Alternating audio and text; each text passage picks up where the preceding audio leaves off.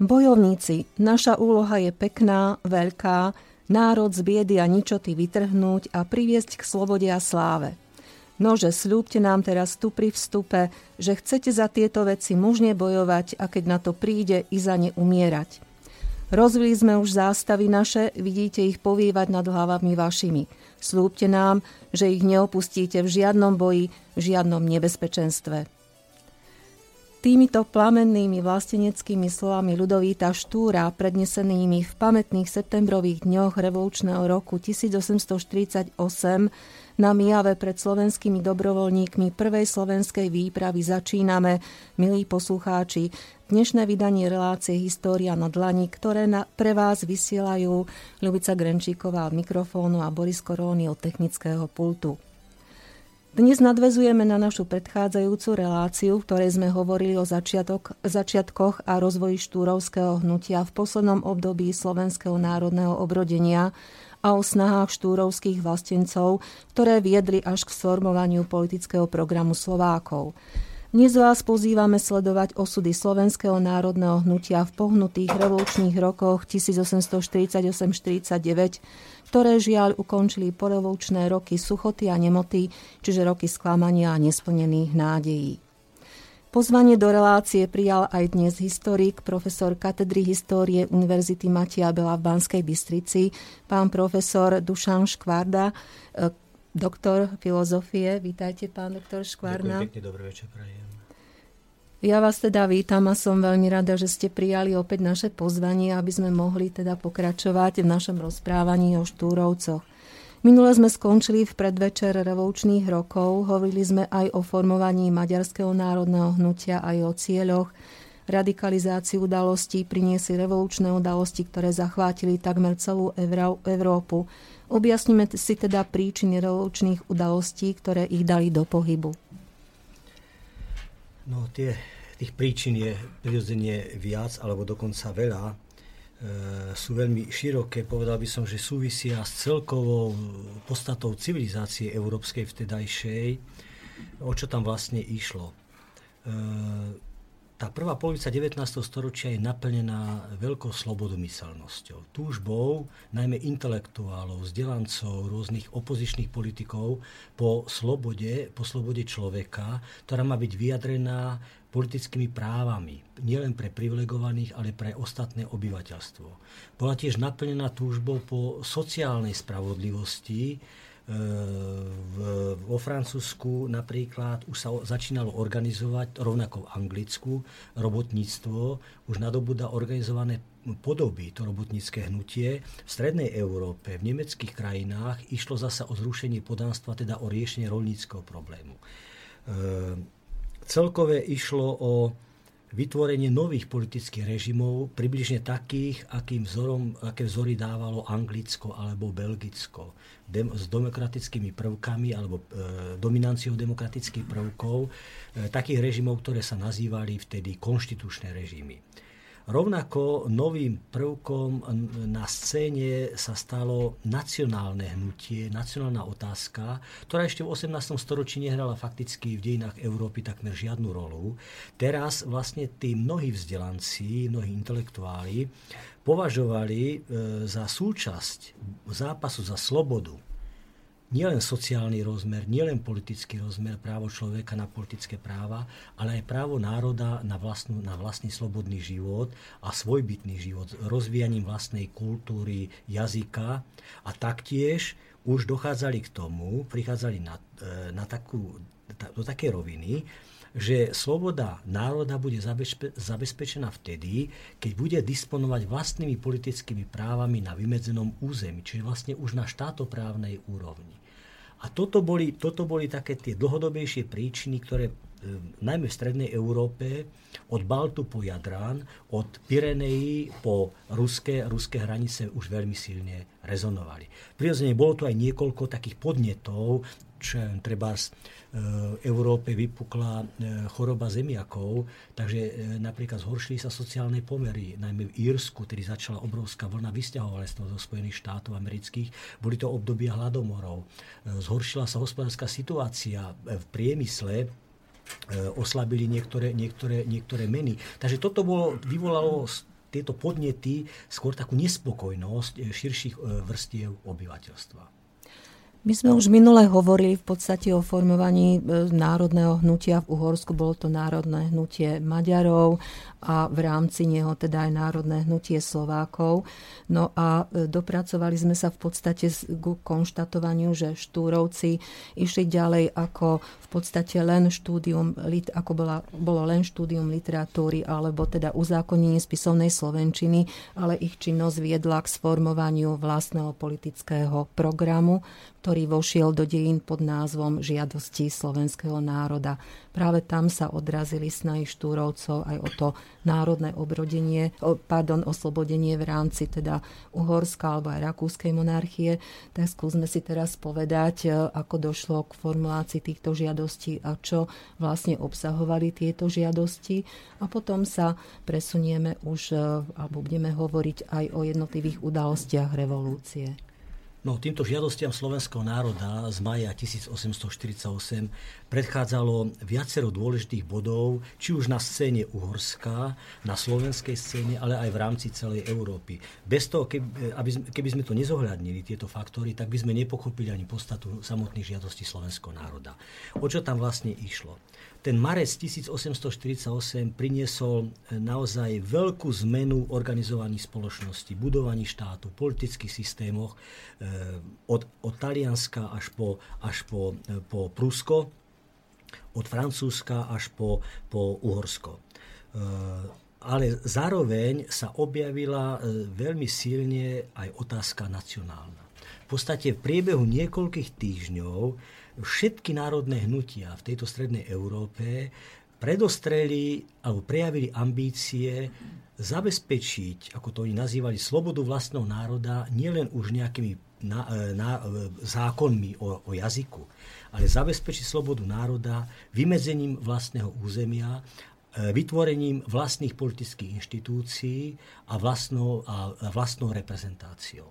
Tie veľké národy alebo národné hnutia, ako boli hnutia Talianov, Nemcov, im išlo o to, aby vznikli, vzniklo jednotné Taliansko, jednotné Nemecko, po prípade jednotné Polsko.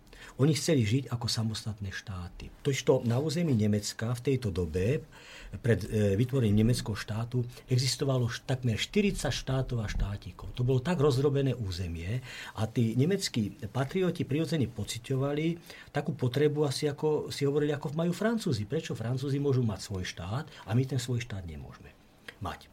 Takže oni chceli vytvoriť samostatné štáty. V monarchii Habsburskej bola troška situácia odlišná. Tu žili tzv. tzv. malé národy, teda menej početné národy, s menej rozvinutými kultúrami vo vlastnom jazyku, s menším, povedal by som, bohatstvom vlastnej histórie. A e, im bolo jasné tým národným hnutiam, že nejaký samostatný český alebo chorvátsky alebo, alebo sedmohradský štát by nemal e, šancu na prežitie. Čiže oni prichádzajú s iným modelom národnej emancipácie a slobody, teraz takým, že zachovať Habsburskú monarchiu, nelikvidovať ju, nerušiť ju a v rámci tú monarchiu prebudovať tak, aby sa ona federalizovala. Federalizovať ju na princípe týchto národných autonómií. Čiže išlo tým národným hnutiam o e, dosiahnutie e, národnej autonómie. My sa s tým môžeme stretnúť veľmi skoro. E, už takéto niečo predostierajú Chorváti počas marca, Srby v priebehu apríla, Slovinci, dokonca Slovinci, ktorí boli menej početní a ešte slabšie národné hnutie mali rozvinuté ako Slováci v priebehu apríla. Hej. Čiže toto je jeden, jedna silná línia, ktorá sa tu tiahne. Druhý problém je ten, neviem teda, či ste náhodou nechceli hovoriť troška aj o začiatku tej revolúcie. Samozrejme. Áno, že ako to vlastne, čo sa odohralo v Habsburskej monarchii, že nám už teda v priebehu marca e, 13. marec bol taký dôležitý bod, keď vypuklo vo Viedni povstanie. To bolo skutočne ozbrojené povstanie mm, študentov, profesorov, remeselníkov, robotníkov, e, učiteľov proti tomu absolutizmu, ktorý tu bol a predovšetkým proti Metternichovi. Im sa podarilo e, to e, povstalcom napriek alebo aj vďaka viacerým obetiam, teda padlo niekoľko ľudí na ulici, dosiahnuť, že panovník zrušil absolutizmus, slúbil e, vytvoriť ústavu, slúbil slobodu slova, slobodu prejavu, odvolal Metternicha a takto sa vlastne monarchia začínala naštartovať na tú, na tú líniu konštitučného režimu, teda ústavného režimu. O dva dní neskôr vo Pešti vypuklo veľké, alebo sa zorganizovalo veľké také ľudové alebo národné hnutie za posilnenie, za, zmen, za prijatie nových zákonov a za posilnenie nezávislosti Uhorska. V tomto čase totižto v Bratislave zasadal uhorský snem, to bol posledný stavovský snem Uhorsko a treba povedať aj posledný snem, ktorý zasadal v Bratislave. Odtedy potom už rokoval v Pešť Budíne a neskôr Budapešti. A tento snem prijal celý rad, bolo ich 31 zákonov, ktoré výrazne zmenili charakter Uhorska. Dovtedy tá feudálna spoločnosť, ten feudálny štát alebo stavovská spoločnosť sa začala meniť, zrušili sa privilégia šlachty, posilní sa právomoci nižších sociálnych vrstiev, zrušilo sa podanstvo tzv. na tzv. urbánskej pôde. E, Uhorsko sa vyhlásilo za konštitučný štát, teda kde platili, kde platili tie základné liberálne slobody, sloboda slova, zhromažďovania, spolčovania.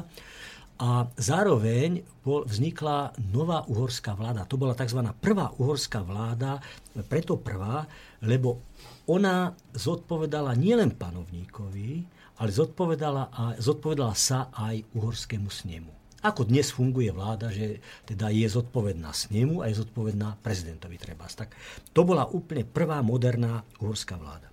Čiže toto boli veľké prevratné zmeny, ktoré privítali aj e, tí vodcovia Slovákov a všetky tie národné hnutia. Zároveň vznikali, vznikali, mm, vznikala neistota a obavy, ako ten vývoj pôjde ďalej. Totižto uhorský snem neprijal žiadne, nerevidoval žiadne tie rečové zákony, ktoré uprednostňovali maďarčinu vo verejnom živote. On vlastne e, chcel robiť politiku, a teda aj vláda ju vykonávala tak, e, v tom duchu, ako to bolo doteraz. Že v podstate všetky tie diskriminačné právne normy voči používaniu cudzí iných jazykov ako maďarského ostali v platnosti. A toto vlastne hnalo vodu na mlyn národným hnutiam, aby proti tomuto vystupovali. Druhý druhý konfliktný bod sa zakladal na vzťahu e, medzi, nazvem to, Pešťou a cisárskou Viedňou. Totižto tie zákony v marci 1848 sa príjmali tak hekticky, mne to troška pripomína rok 1989 a 90, keď sme večer išli spať a bola nejaká situácia, s ktorou sme zaspávali. Ráno sa zobudíme a situácia sa posunula už zasa kde si inde. Niečo podobné, aj keď e, pomalším tempom, zažívalo Uhorsko a vôbec monarchia v tom marci 1848. Panovník schválil požiadavky uhorských, respektíve už maďarských politikov, súhlasil s vytvorením uhorskej vlády. V tej vláde totižto boli aj ministerstva obrany, financií a zahraničných vecí. A, ale si nevymedzili jasne kompetencie, čo bude v kompetencii treba z Rížského ministerstva obrany a Uhorského ministerstva obrany. A z tohto potom, z tohto, e, tu vznikli kompetenčné nejasnosti, a z, tohto, z týchto kompetenčných nejasností samozrejme vznikali potom e, mocenské, mocenské napätie medzi, medzi uhorskou vládou a cisárskou vládou, alebo rískou vládou a cisárským dvorom. A potom sa to začínalo kumulovať hlavne od maja 1848. To je ten bod, kedy e, Slováci prijali tie žiadosti slovenského národa. Ono sa, e, teda Slováci aktivizovali, samozrejme už od toho marca vznikali nejaké lokálne e, udalosti, napríklad, ja neviem, spísanie liptovských žiadostí, potom spísanie, alebo teda e, udalosti, ktoré viedli k vyhláseniu brožúrky Štúrovej, Hurbanovej bratia Slováci napríklad. To boli všetko teda lokálne záležitosti, až potom prišiel teda ten máj a sformulovanie už teda žiadostí, ktoré boli celonárodným programom. Tak si poďme teraz charakterizovať realizovať e, tento celonárodný program Slovákov? Tento celonárodný program má tiež svoju genézu. Ono totižto e, Slovenské národné hnutie na túto radikálnu zmenu, ktorá nastala v marci, nebolo pripravené. Inak povedané, na tú revolúciu, ten prudký revolučný výbuch vlastne v Habsburskej monarchii nebol pripravený nikto s výnimkou maďarského reformného hnutia. Prečo? To maďarské reformné hnutie si vytvorilo už v roku 1947 svoj program, ktorý presadzovalo na uhorskom sneme a po druhé práve v tomto období zasadal uhorský snem, keď revolúcia vypukla. Čiže maďarská politická scéna mala hneď e, úžasný nástroj, teda tento snem, ako artikulovať a nielen artikulovať, ale aj ako presadzovať a naplňať svoj politický program. Čiže to, to, e, to maďarskej politike padlo toto veľmi vhod. E, tie ostatné národné hnutia v podstate mohli, ich pozícia na uhorskom sne nebola nejaká, alebo bola len symbolická, ako to vidíme teda v prípade Slovákov, keď Štúr vystúpil, manifestačne vystúpil, ale jeho mocenská pozícia bola, bola vlastne nulová. Ale bola propagačná, by som povedal, veľmi dôležitá. Čiže oni museli vlastne začať od znova, ako keby boli nedobre organizovaní, nemali dobré zázemie a ten slovenský program, alebo politický program, ktorý Štúr predostrel na sneme, on sa stal v priebehu niekoľkých dní málo aktuálny. Bolo treba vytvoriť, no, nejak začni to hnutie na novo. A tá, e, ten leták, ktorý ste spomenuli, čo vydal Hurbán, e, bratia Slováci, on vlastne predostrel takú stratégiu, ako by to hnutie malo postupovať. Bola to veľmi pekná, pekná, pekná línia. Podľa Hurbana sa mali v rôznych regiónoch Slovenska, alebo slovenských regiónoch, konať zhromaždenia verejné. Tieto zhromaždenia mali príjmať petície, kde mali požadovať či už rečové alebo sociálne práva, alebo aj niektoré politické práva. Potom e, sa malo v niektorom meste slovenskom, Hurban nekonkretizoval ktorom, konať celonárodné zhromaždenie a na základe týchto petícií a rôznych delegátov z tých regiónov malo prijať celonárodnú petíciu. Čiže čo to, o čo tu vlastne išlo? Tá, tí, to národ, tí štúrovci chceli vlastne tomu národnému pohybu slovenskému a jeho požiadavkám dať silnejšiu legitimačnú e, bázu, presvedčenie, teda ukázať, že za tým stojí aj slovenská verejnosť, že to nie sú len nejakí, ako to pozerali, videli z maďarskej strany alebo z nemeckej strany nejakí panslaví, radikáli, dokonca ich nazývali komunistami. Hej.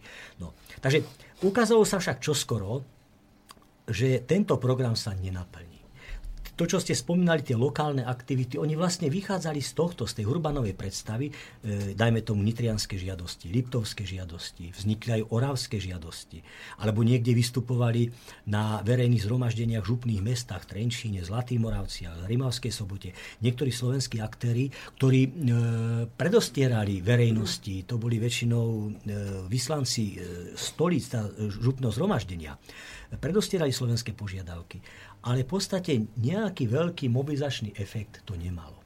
A zároveň si uhorská moc, uhorská vláda, spočiatku sa len vytvárala, postupne začínala svoju teda pozíciu a moc konsolidovať. Čiže ona už, ten jej dosah na konci apríla už bol podstatne väčší, ako dajme tomu pred troma týždňami. Na ďalšej strane sa zostrovali vzťahy medzi maďarskou politikou a politikou Chorvátov a vojvodinských Srbov.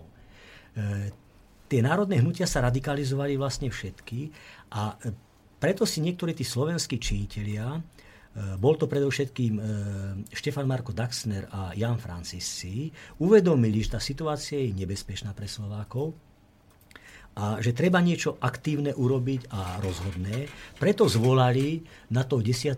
mája do Liptovského Mikuláša slovenských vzdelancov. Prečo do Liptovského Mikuláša však? Uh, ani jeden odtiaľ nepochádzal, boli obidvaja z Gemera. Ano. Preto, lebo uh, Mikuláši bol ako farár uh, Michal, Michal Miloslav Hoďa a nie preto, že bol farárom, ale on bol predsedom Tatrínu. Čiže oni opäť hm. chceli dať tomu slovenskému pohybu a tým, tej petícii, ktorú príjmú, nejaký pevný legitimizačný rámec. Hej. Akože to nepríjmame ako súkromné osoby, ale vlastne ako celonárodná organizácia Slovákov, aj keď ona mala len, len niekoľko desiatok samozrejme členov. V tej dobe to bolo úplne iné. Takže preto ten Mikuláš. No a čom sú tie e, žiadosti slovenského národa, teda, e, ja, ja by som povedal výnimočné alebo ojedinelé. My sme to troška už myslím aj minule, minule naznačili, ale zabudanie je prirodzená ľudská vlastnosť. Takže by som sa pokúsil zopakovať, teda odpovedať na vašu otázku aj teraz. E, v podstate bol to bez, bez pátosu, bez preháňania najdemokratickejší program zo všetkých národných hnutí v Uhorsku čom bol teda taký, taký demokratický, že hovoríme o najdemokratickejšom. Tej rovine nacionálnej on požadoval rovnoprávnosť národov Uhorska a jeho federalizáciu. Podľa žiadostí sa Uhorsko malo, mali tvoriť autonómne útvary, ktoré mali, mať, e, mali reprezentovať národné snemy. Hej, popri krajinskom sneme uhorskom mal zasadať napríklad aj národný slovenský snem.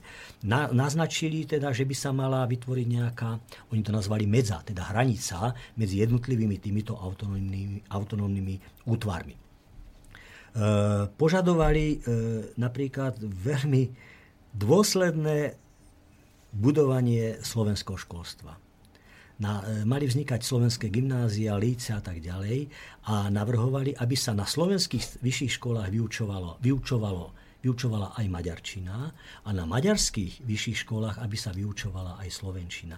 Ale v čom teda boli, boli unikátne, to je to, že, že požadovali vytvorenie Slovenskej univerzity a Slovenskej polytechniky, nejakej akadémie technickej.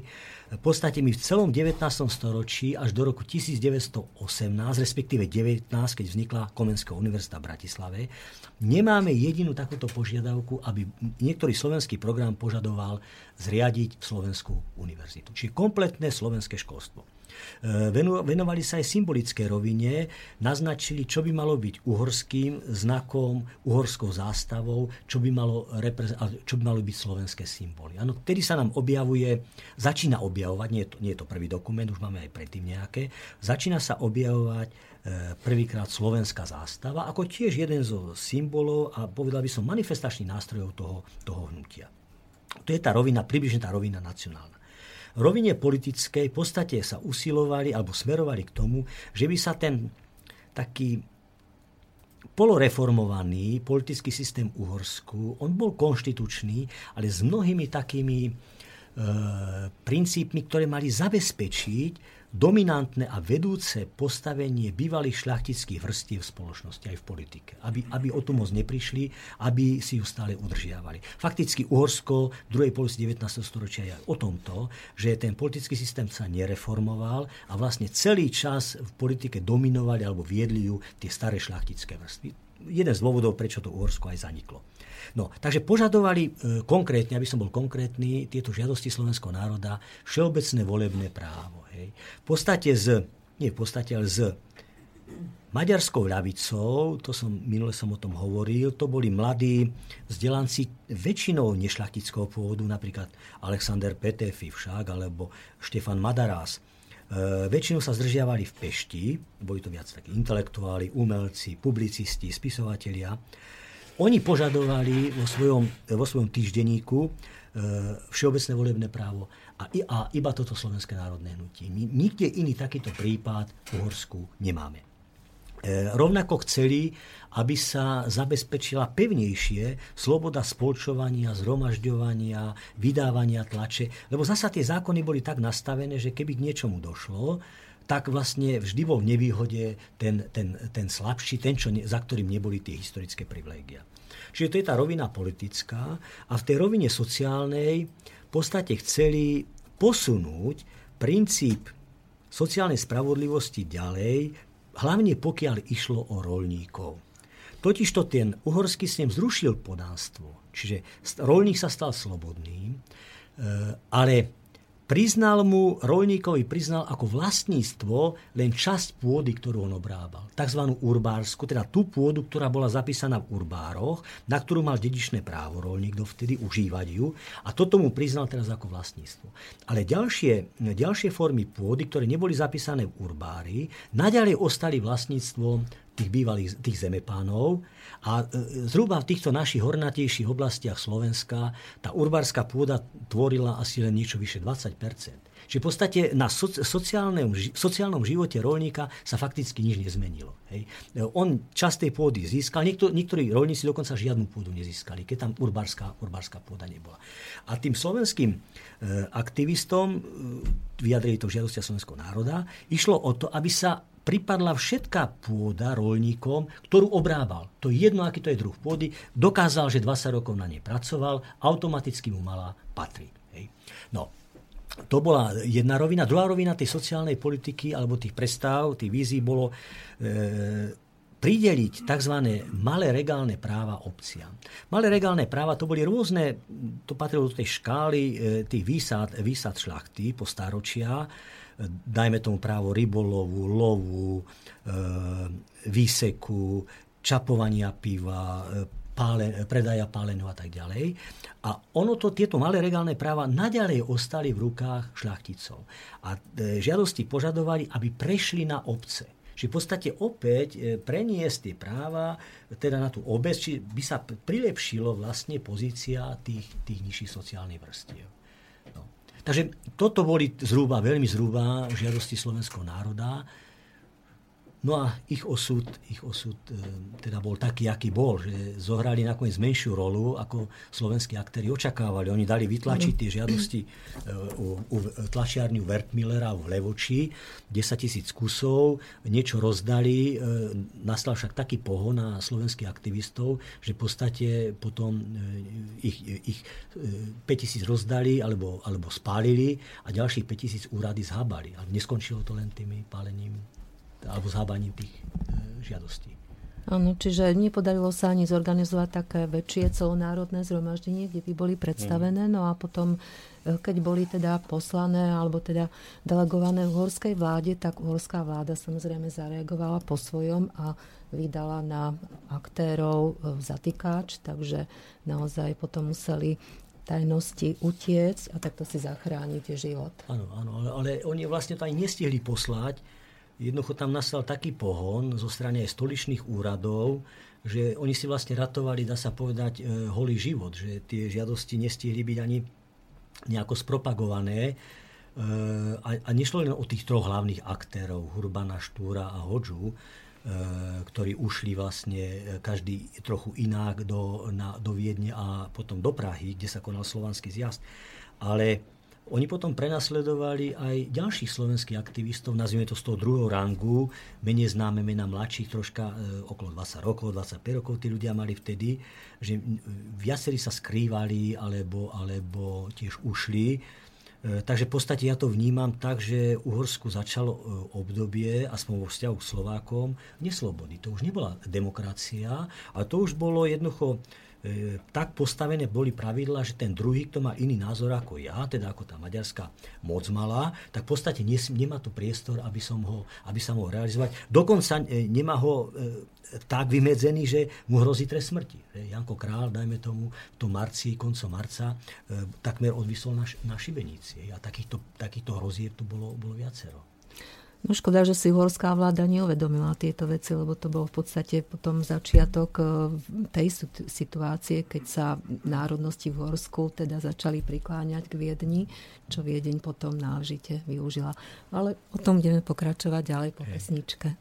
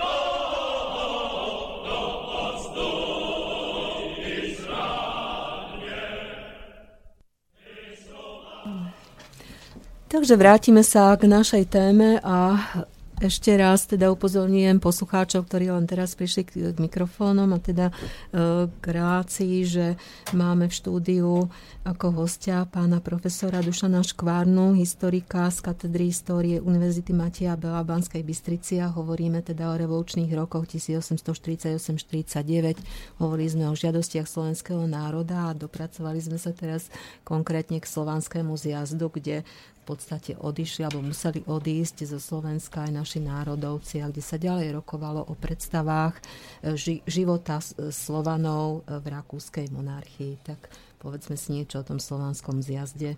Áno, slovanský zjazd sa spájal s veľkými očakávaniami. E, on sa vlastne pripravoval už niekde od prelomu marca, apríla, keď sa vo Viedni stretlo asi 2000 takých rakúskych Slovanov, skôr intelektuálov, politikov, spisovateľov a vlastne rokovali o tom, že ako postupovať v novej situácii. Tu boli nové výzvy, nové obrovské možnosti, o ktorých aj netušíš, tak skoro prídu. A zároveň tu boli hrozby, pre ktorými e, boli, ja neviem, v tom starom režime chránení. No takže dohodli sa, že sa stretnú v Prahe. Praha sa tak považovala vtedy za takú meku slovanstva, akože najslobodnejší slovanský národ monarchii, najrozvinutejší, najčeskejšie mesto vlastne, také najslovanskejšie mesto z tých veľkých. Takže e, sa stretli v tom júni 2. júna začal slovanský zjazd v Prahe. Tam bolo vyše 300 delegátov. No a v podstate oni, no, e, skôr ako stihli dospieť k nejakému záveru, prijali iba jedno také uznesenie európskym národom, akože rakúsky Slovania. To nebol všeslovanský zjazd, to bol zjazd Slova, rakúskych Slovanov. E, posielajú taký manifest bratstva ostatným Slovanom Európy, teda hlavne, hlavne e, germánským, románským a samozrejme aj Maďarom, o tom, že aj oni sú za revolúciu, že sú za bratské spolužitie, ale že aj oni majú očakávania, že budú žiť slobodne, že ich nikto nebude, nikto nebude utláčať. No a toto bol jediný dokument, čo prijal ten zjazd. Žiaľ, teda došlo tak, tam k takému nečakanému e, výbuchu povstania v Prahe. Tá nálada medzi študentmi bola veľmi taká vypetá, radikálna a ešte ju radikalizoval viac ten fakt, že e, Viedenské ministerstvo e, obrany dalo postaviť nad Prahu zhruba tam, ako je Letná, Hračany, delá, tej posádke velil e, arciknieža Windischgrätz, ktorý bol všeobecne nenávidený a symbolizoval tú kontraevolúciu, niečo, niečo, niečo čo už nemá existovať. Takže to len radikalizovalo tých študentov a došlo k náhodnému výbuchu, nebolo to nejako organizované a to, ten slovanský zjazd vlastne predčasne skončil. No. Ale na tom zjazde je zaujímavá, zaujímavé sú zaujímavé prístupy k tomu, ako riešiť slovenskú otázku. Okrem iného, samozrejme, e, rokovalo sa o tom, ako riešiť, ja neviem, rusínsku otázku, juhoslovanskú otázku, prirodzene českú otázku. A ten slovenský problém sa ocitol v štyroch takých rôznych e, návrhov, by som povedal. Jeden predstavoval Ľudovič Štúr. Štúr tedy bol dosť radikálny, on sa stretával s takými najradikálnejšími členmi e, tohoto zjazdu. Povedal teda, e, vyslovil tú myšlienku, ktorá je dosť tajúplná, neurčitá, o slobodných slovanských obciach v Rakúsku. My celkom nevieme, čo, čo s tým, čo to, má, čo to má celkom byť. E, ja to tak vnímam, že išlo mu o nejakú federalizáciu e, strednej Európy, možno s tým, že by e, Habsburgovci mohli pokojne padnúť, lebo to nebolo v tejto dobe isté, či sa udržia pri moci a že aby Slovania boli pripravení na to, že bude možno treba budovať novú nejakú stredoeurópsku federáciu alebo teda štát, eh, ale na princípe, na princípe národnom, občianskom. Hej. No, takže to je taká troška tajúplná štúrová koncepcia. Potom máme predstavy českých, hlavne českých delegátov, hlavne z Viedne. Tí dokonca prišli s myšlienkou, že by bolo dobré spojiť české, moravské, slieské a slovenské krajiny do jedného celku. Čiže to už je taká myšlienka toho austrofederalizmu. A hlavnú líniu, alebo tú líniu slovenskej politiky predstavoval Jozef Miloslav Hurban, ktorý predniesol žiadosti Slovákov a Rusínov uhorských. A on tam zopa- oni zopakovali vlastne to, čo bolo v žiadostiach slovenského národa, čo sa týka týchto politických a nacionálnych prvkov. Teda, že Slováci chcú, sú za to, aby vznikla nejaká slovenská autonómna oblasť v rámci Uhorska, aby ona mala svoj snem. A tá oblasť by bola spojená, ten, ten, tá autonómia by bola spojená s rusínskymi oblastiami. Čiže by mali svoj snem a nielen už snem, ale aj nejaký úrad, nazvime to ministerstvom, ktoré by malo v kompetencii udržiavanie národných práv Slovákov a Rusínov. Čiže kvázi nejaké ministerstvo kultúry, by sme to možný, mohli povedať. E, čiže išli da, trochu ďalej ako žiadosti slovenského národa. Čiže ten Slován, rokovalo sa o týchto veciach, no a potom bol štvrtý, štvrtá líniu predstavovali chorvátsky, niektorí chorvátsky a srbskí delegáti, ktorí veľmi nastojili na tom, vyzývali Slovákov, k tomu, aby vyhlásili neposlušnosť Maďarom, maďarskej vláde, oni sa nazvali Maďarom, maďarskej vláde a zvolili si svojho vojvodu. Srbi hovorili, tak ako sme to urobili my. Srbi totiž to vyhlásili autonómnu oblasť Vojvodina, zvolili si svojho vojvodu na tom zhromaždení, zvolili si svoju vládu aj, aj vlastný snem. Čiže vlastne začali budovať cestou z dola bez ohľadu na, na názory e, uhorskej vlády vlastný autonómny, vlastný autonómny útvar. E, toto Hurban, ale aj Hoďa, aj Štúr odmietli s tým, že to je príliš radikálne, že Slováci nie sú v pozícii Srbov, nemajú ani ozbrojené síly, nemajú ani zázemie, tá verejnosť na to nie je pripravená. To maďarsko-slovenské spolužitie bolo iné, ako bolo maďarsko-srbské. Hurban dokonca hovorí, že my sme s Maďarmi žili stáročia pokojne, boli sme, boli sme ako bratia a teraz nemôžeme proti ním tasiť len tak z ničoho zbraň. Hej. Ale že keby vývoj ukázal, že e, naozaj maďarská vláda nechce urobiť ústupky, nech, nechce pochopiť inú, inú nacionálnu politiku alebo robiť inú nacionálnu politiku, potom môžeme naozaj siahnuť po zbraní. Tak to sú naozaj zaujímavé veci. A o, bolo to asi skutočne tak, ako hovoríte, lebo ani ten slovenský národ nebol asi natoľko uvedomelý, aby, alebo teda obyčajný ľud však asi nebol natoľko vzdelaný, uvedomelý, aby v podstate išiel za tými svojimi vodcami. Čiže aj to bola taká asi dosť e, dôležitá otázka. A o, samozrejme, že o, tá situácia sa vyvíjala ďalej, tak povedzme si, ako ďalej po tom júnovom postaní o, sa odohrávali udalosti teda aj v Pešti, aj vo Viedni, a, e, ktoré teda ďalej viedli tej radikalizácii, k vypuknutiu ďalšej revolúcii vo Viedni a potom celkovo k revolúcii roku 1849. No my tu naozaj v tom krátkom dvojročí máme toľko udalostí, ktoré fakticky E, povedal by som, mm, znamenajú akési prvenstva, prvé kroky, prvé rozhodnutia, vždy e, sú prelomové. E, v septembri 1848 sa aj Slováci odhodlali ozbroj, vystúpiť ozbrojenie proti maďarskej moci. To je to septembrové povstanie. Opäť, prvé ozbrojené vystúpenie v mene, už nie v mene nejakej, nejakého stavu, nejakého regiónu, ale mene Slovákov, ako oni to nazývali slovenského národa. E, samozrejme, to povstanie nevypuklo len tak. E, k tomu predchádzali aspoň dvojmesačné prípravy. E, Slováci po tom zbabranom slovanskom zjazde o Prahe nemohli ostať, odišli do Viedne a čoskoro do Záhrebu a do, do srbských teda, miest v, vo Vojvodine. Mimochodom, v južnom Srbsku, na tých srbských územiach, už v tomto čase prebiehala vojna medzi srbskými ozbrojenými jednotkami a medzi nazvime to jednotkami e, vernými uhorskému ministerstvu obrany, v úvodzovkách maďarskými jednotkami. Čiže tam už bol, tam už bol ozbrojený konflikt. E, a za pomoci Chorvátov a Srbov sa aj oni rozhodli, že ozbrojen, vystúpia v tom ozbrojenom povstaní. Prirodzene tá pomoc e, finančná, vojenská, materiálna, personálna musela tu byť, lebo to by sami nedokázali zorganizovať. Takže tá najväčšia pomoc išla zo strany Chorvátov a Čechov. V Čechách sa robili také kampanie za, za slobodu Slovákov. No a e, tento proces sa završuje vlastne vytvorením Slovenskej národnej rady. Opäť sme pri ďalšom primáte, nejakom prvom jave e, tohto druhu, že vlastne nám vzniká prvý politický orgán Slovákov. Čiže už nie opäť nejakého regiónu alebo nejakého stavu, nejakej sociálnej skupiny, ale slovenského národa. Čiže te, ako, aj z tohto vidíme, ako tá nacionálna otázka sa dostala aj nie do popredia, ale fakticky v tejto dobe už na prvé miesto e, v tých, tých hodnotách, o ktoré sa zápasilo. Slovenská rodná strana vznikla vo Viedni, Uh, jej malá členov vojenských, to boli českí velitelia, lebo Slováci nemali takýchto uh-huh. veliteľov, bol tam Bloudek, Zach, Janeček a potom boli tam traja slovenskí, traja slovenskí členovia a dvaja takí tajomníci. Uh, no, Hurban Hoďa však áno, za Slovákov. Táto trojica, áno, áno a, uh-huh. a potom tam bol Borik s týmto s nosákom, uh-huh. nezabudol. Uh-huh. No a vlastne e, krátko na, po vzniku tej Slovenskej národnej strany, rady e, sa zorganizovali, zorganizovali tí dobrovoľníci, treba povedať, ich bolo tak 300 až 500, presne nevieme to určiť.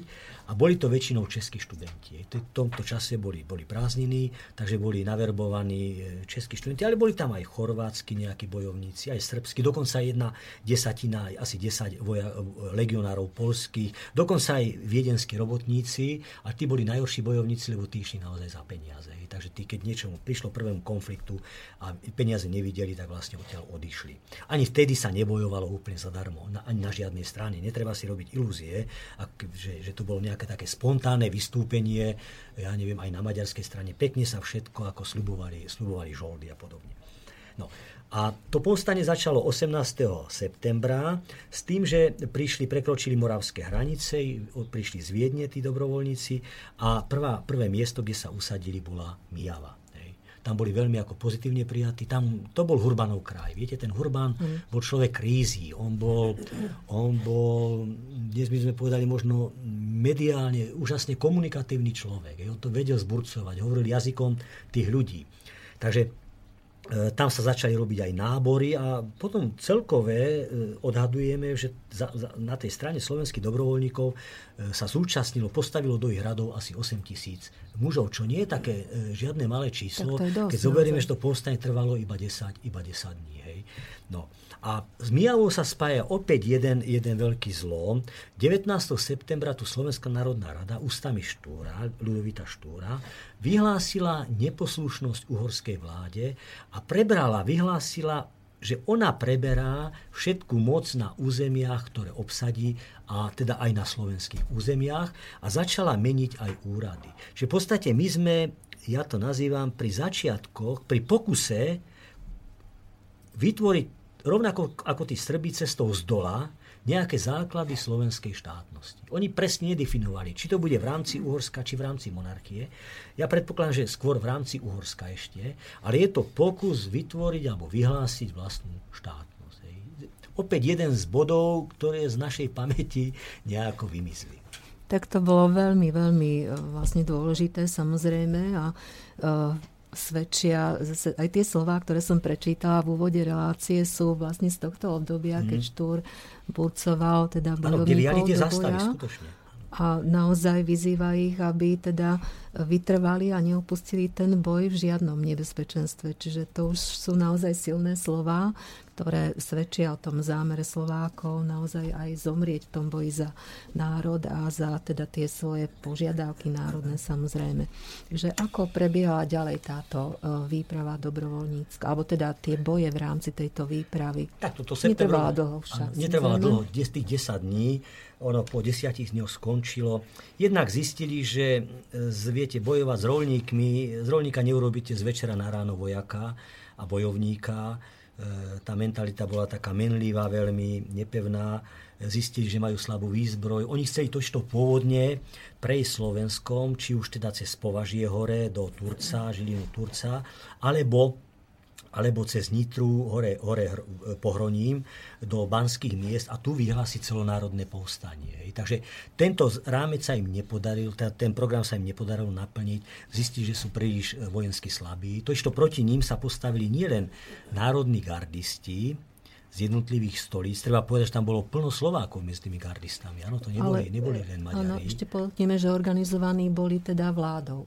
Horskou šaty, gardisti? To bol, áno, to bolo, to bola, oni mali štatút, e, alebo by som povedal právny rámec, jeden zo zákonov uhorských definoval štatút národného gardista. Takže, gardistu. Takže boli, áno, organizovaní mocou, boli normálne financovaní, oblečení. Treba povedať, že boli tiež mizerne vyzbrojení a boli to slabí vojaci väčšinou. Hej. No ale, e, ale tam bol iný problém, nie ani tak tí gardisti, ale v Uhorsku už vlastne nastala občianská vojna. Bojovali Rumúni proti Maďarom, Srbi proti Maďarom, Chorváti proti Maďarom, Slováci tiež vystúpili v tom povstaní proti Maďarom. Ani nie tak Maďarom zle hovorím, ale uhorskej moci, maďarskej moci. A e, tá cisárska armáda vlastne niekedy nevedela presne, na, kde sa, na čiu stranu sa pridať. Či poslúchať ministra z Viedne, ríského ministra, alebo ministra obrany uhorského. Takže tu hrozilo, že tá občianská vojna nadobudne naozaj obrovský, obrovské rozmery. Tak sa e, cisárska e, e cisársky dvor a ríska vláda vo Viedni rozhodli vyhlásiť tzv. pokoj, zloženie zbraní v Uhorsku a nakázali tým cisárským jednotkám, aby zakročili proti všetkým e, tým silám, ktoré sú nejak v zbraní a ich ozbrojili. Čiže takto vlastne zakročili aj proti slovenským dobrovoľníkom. Takže to bol tiež jeden z dôvodov, prečo to povstanie skončilo tak rýchle. Áno. Prečo potom vypukla ďalšia revolúcia v októbri 19, pardon, 1848?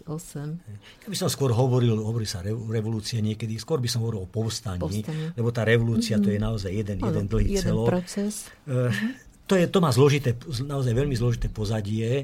Tí viedenčania, opäť, no tak e, viedenčania boli radikálni, ale e, ktorí viedenčania? Väčšinou študenti, väčšinou remeselníci, tie nižšie sociálne vrstvy, e, univerzitní profesori alebo gymnaziálni profesori, také tie rozhľadenejšie e, skupiny ľudí.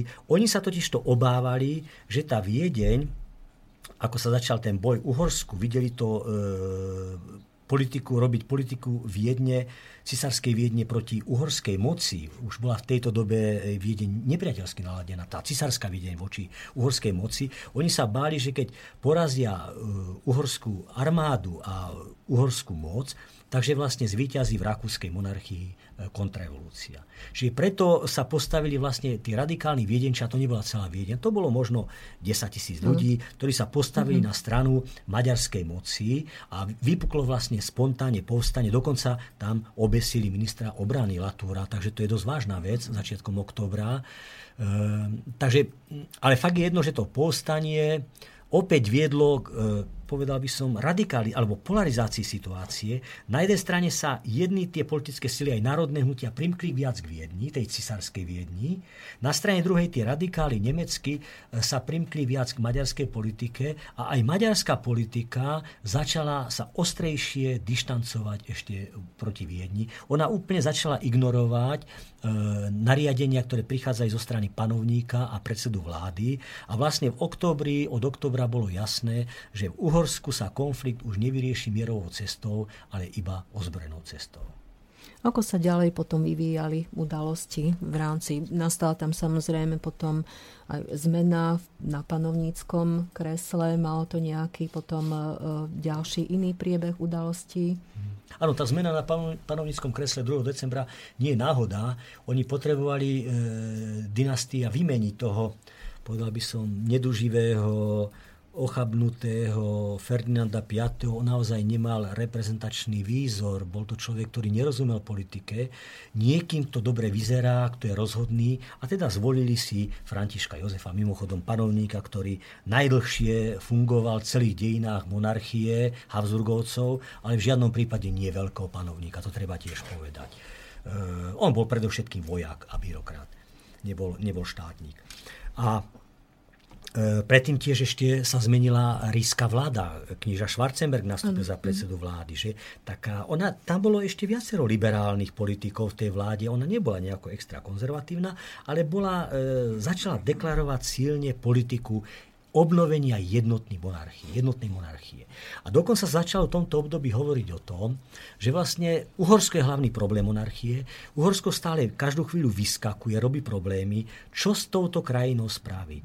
A e, vzniká nejak, vznikajú týmy expertov, vychádzajú články v rôznych nemeckých, nemecky písaných novinách, českých novinách o tom, že Uhorsko už dohralo svoju historickú rolu, treba ho zrušiť, treba ho zlikvidovať a, na jeho, a vytvoriť vlastne jednotnú monarchiu, ktorá sa bude federalizovať na jednotlivé národy. Toto bola veľmi ľúbivá politika, lákavá politika pre všetky slovanské národy, ale aj pre Rumunov trebárs. E, je to tzv. politika alebo program austrofederalizmu a prirodzene na túto stranu sa dala aj slovenská politika. Čiže to bol asi zlom, keď sa aj Slováci rozhodli už naozaj e, otvorene vystúpiť alebo teda bojovať proti Pešti a zorganizovať teda ďalšiu výpravu, e, ktorej hovoríme zimná ktorá e, teda prebiehala, takže skúsme si povedať teda o tejto, aby sme sa trošička posunuli a mm. prešli potom aj k tým ďalším udalostiam. Je to ešte veľa udalostí, už veľa času nám nezostáva, ale tak aspoň aspoň nejak telegraficky. Slováci vystúpili už predtým, že tá, tá elita áno, Slovenska áno. v tom septembrovom povstane, ale teraz sa rozhodli otvorene vypovedať, by som povedal, lojalitu, poslušnosť Uhorsku a ja to aj študentom prednášam asi tak, že dovtedy zastávali líniu uhrofederalizmu, federalizácie Uhorska. Teraz sa postavili za tú platformu alebo ten program austrofederalizmu. Čiže išlo tej slovenskej politike o to, aby sa v tej budúcej federalizovanej monarchii ušlo miesto aj nejakej slovenskej autonómii. A tie dobrovoľnícke výpravy, aj tá zimná, aj tá letná, sú vlastne o tom, sú vlastne o tom, že majú podporiť túto slovenskú politiku ako, ako ozbrojenej, ozbrojenej jednotky. Slovenská politika v tomto období začína zverejňovať tento program aj, aj na, na Sloven, slovenských stoliciach, že Slováci vlastne sa otrhnú čoskoro od Uhorska a vytvoria si vlastnú slovenskú krajinu. E, korunu, korunu krajinu. Mm-hmm. Čiže kráľ, prí, panovník príjme nejaký titul slovenského ja neviem, kniežaťa trebárs. Toto bola taká krásna ako nádejná, nádejná predstava. E, treba povedať, že tento program v tejto, tomto čase podporovali všetky národné hnutia, e, tie slovanské, ale napríklad máme aj medzi maďarskými šlachticmi, konzervatívcami niekoľko takých, čo ten program podporovali, napríklad grof Jan Majlát. Veľmi vypracoval niekoľko veľmi podrobných predstav o tom, ako to Slovensko v budúcnosti má existovať ako autonómny celok. A mimochodom jedna z tých, týchto z jeden, z jeden z návrhov hovorí o tom, že hlavným mestom Slovenska by mala byť Banská Bystrica s univerzitou, tlačiárňou, novinami a tak ďalej. Hej. Takže tých takýchto návrhov máme veľa. E, túto líniu korunuje potom 19. 20. marec 1848, keď sa Slováci odhodlali predstúpiť pred panovníka a takúto požiadavku, takúto petíciu mu to je ten marcový prozbopis, kde žiadali odčlenenie Slovenska od Uhorska, vytvorenie vlády vlastnej, snemu vlastného, reprezentácie vlastnej. E, viedenská dvorné kruhy, aj vládne kruhy sa správali vždy tak, že na každý takýto nejaký slovenský akt, e, slovenské vystúpenie, e, slúb, slúb, dali slúb, ale strašne neurčitý slúb. Väčšinou povedali, áno, budeme to riešiť, keď nastane v Uhorsku mier. Lebo v Uhorsku bola vojna. Bojovala cisárska armáda proti uhorsko-maďarskej armáde. Tak to bola asi taktika Viedni, samozrejme, že e, oddialovala tým konečné riešenie a v konečnom dôsledku asi ani nemala záujem riešiť tieto udalosti tak, aby vyšla v ústrety Slovákom. Aj keď ste hovorili, že vznikli rôzne takéto teda mm plány. Alebo Tam nešlo len o Slovákov, to, to všetky tie národné hnutia to mm-hmm. požadovali však, áno. tú autonómiu pre seba a federalizáciu monarchie. E, tam bola nechuť k tomu, že to bolo nevyskúšané niečo.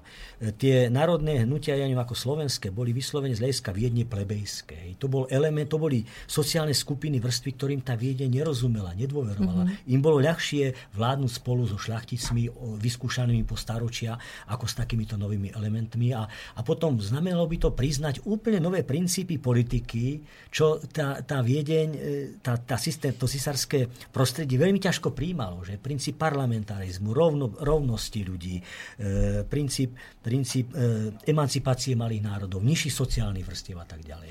A treba povedať ale, že slovenská strana, slovenská politika za týmto programom išli až do, e, dôsledne až do októbra 1849. Už všetky tie národné hnutia rezignovali na, na nejaké svoje vystúpenia a práve vtedy vo Viedni sa rozmohlo tzv. petičné hnutie slovenské, keď niekoľko, možno aj desiatok takýchto slovenských delegácií do Viedne prichádzali a predostierali panovníkovi, predsedovi vlády tieto slovenské požiadavky, menej, ja neviem, trenčianských Slovákov, menej hontianských Slovákov a tak ďalej. Mm-hmm. A tam bolo vlastne všade bola, alebo skoro všade bola tá požiadavka tej slovenskej korunej krajiny. No, škoda, že už nemáme viacej času rozprávať o revolúcii. Povedzme si e, ešte aspoň stručne ten priebeh revolúcie v Uhorsku v priebehu roku 1849. Treba povedať asi, že e, maďarské vojská mali úspechy, ale e, potom samozrejme cisárska vláda alebo ríšska vláda sa rozhodla riešiť udalosti tak, že požiadala o pomoc rúske cárske vojska alebo teda ruského cára o pomoc. Takže ako sa tá situácia teda zorganizovala do úplnej porážky revolúcie. Tak keď už vstúpila, bolo rozhodnuté, že vstúpi ruská armáda na pomoc cisárskej, siarskému vojsku. Bolo jasné, že tá maďarská e, armáda má malé šance. Ona ešte odolávala, ten kruh sa okolo nej stále zužoval.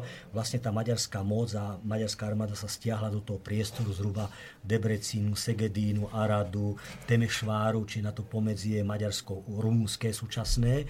A v podstate už začiatkom augusta bolo jasné, že, že mm, e, prehrajú, maďarská strana prehrá, Košut poveril Artura Gergejho tým, že má viesť aj armádu, má všetku moc, aby teda rokoval aj s týmito e, protivníkmi.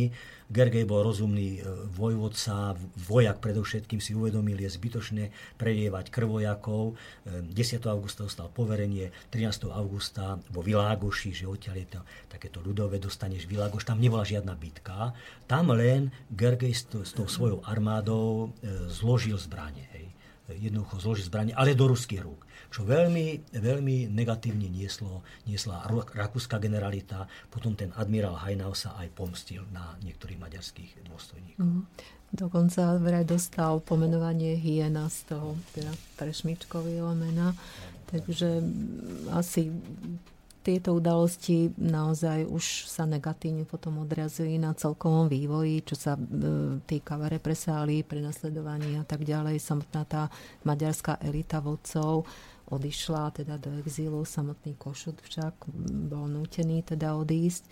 No a tá situácia potom vlastne smerovala k upevneniu politických pozícií rakúskeho, cisárskeho dvora a vlastne k nastoleniu neoabsolutizmu alebo nového absolutizmu, ktorý e, samozrejme e, znamenal nie tie požiadavky, ktoré, za ktoré teda bojovali všetky národy v Uhorsku, ale vrátil sa opäť k absolutistickým praktikám.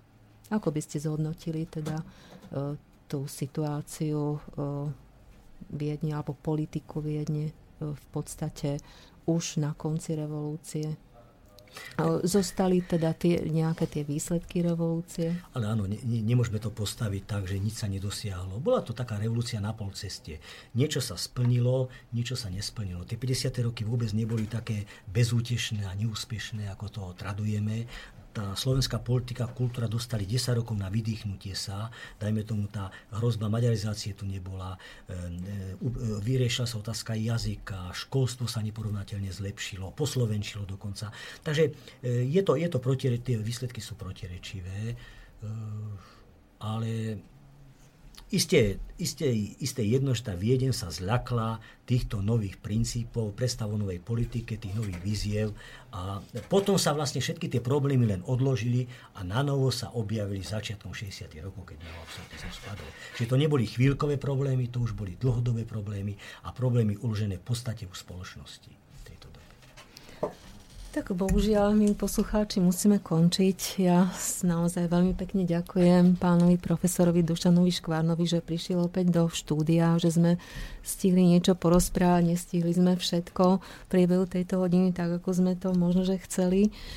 Je to naozaj veľa, veľa situácií, veľa udalostí, ktoré sa nedajú len tak rýchlo povedať, tak snažili sme sa to nejako uzavrieť. Ja vám, pán profesor, veľmi pekne ďakujem, že ste prišli opäť do štúdia, že ste nám objasnili tieto významné udalosti.